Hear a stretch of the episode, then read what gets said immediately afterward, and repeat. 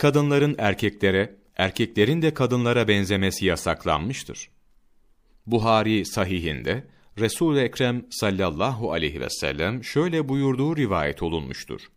Allahu Teala kadınlardan erkeklere benzemeye özenenlere, erkeklerden de kadınlara benzemeye özenenlere lanet etsin. Başka bir rivayette Allahu Teala kadınlardan erkekleşenlere lanet etsin buyurulmuştur. Bir rivayette Resulullah sallallahu aleyhi ve sellem şöyle buyurmuştur.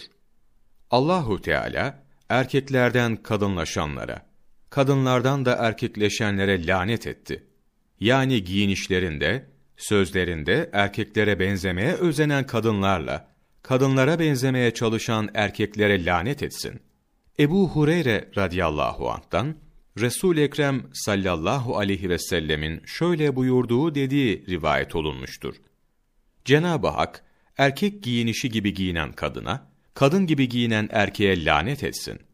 Kadın erkeklerin kıyafetine büründüğü vakit Allahu Teala'nın ve Resulünün sallallahu aleyhi ve sellem lanetine müstahak olur.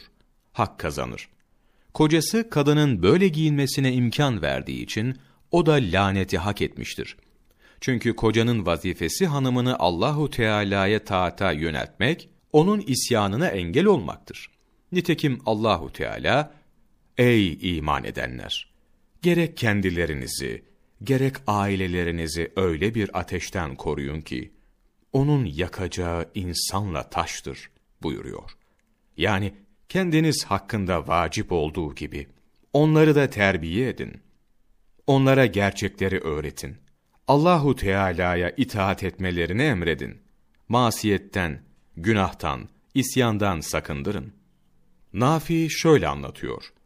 İbni Ömer ve Abdullah bin Amr, Zübeyir bin Abdülmuttalip radıyallahu anhum ecmain onun yanında bulunuyorlardı.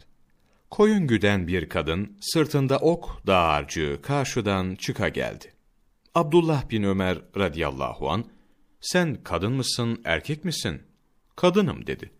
Bunun üzerine İbni Ömer radıyallahu an İbni Amr'a döndü ve Allahu Teala peygamberinin diliyle kadınlardan erkeklere, erkeklerden de kadınlara benzemeye özenenlere lanet etmiştir buyurdu.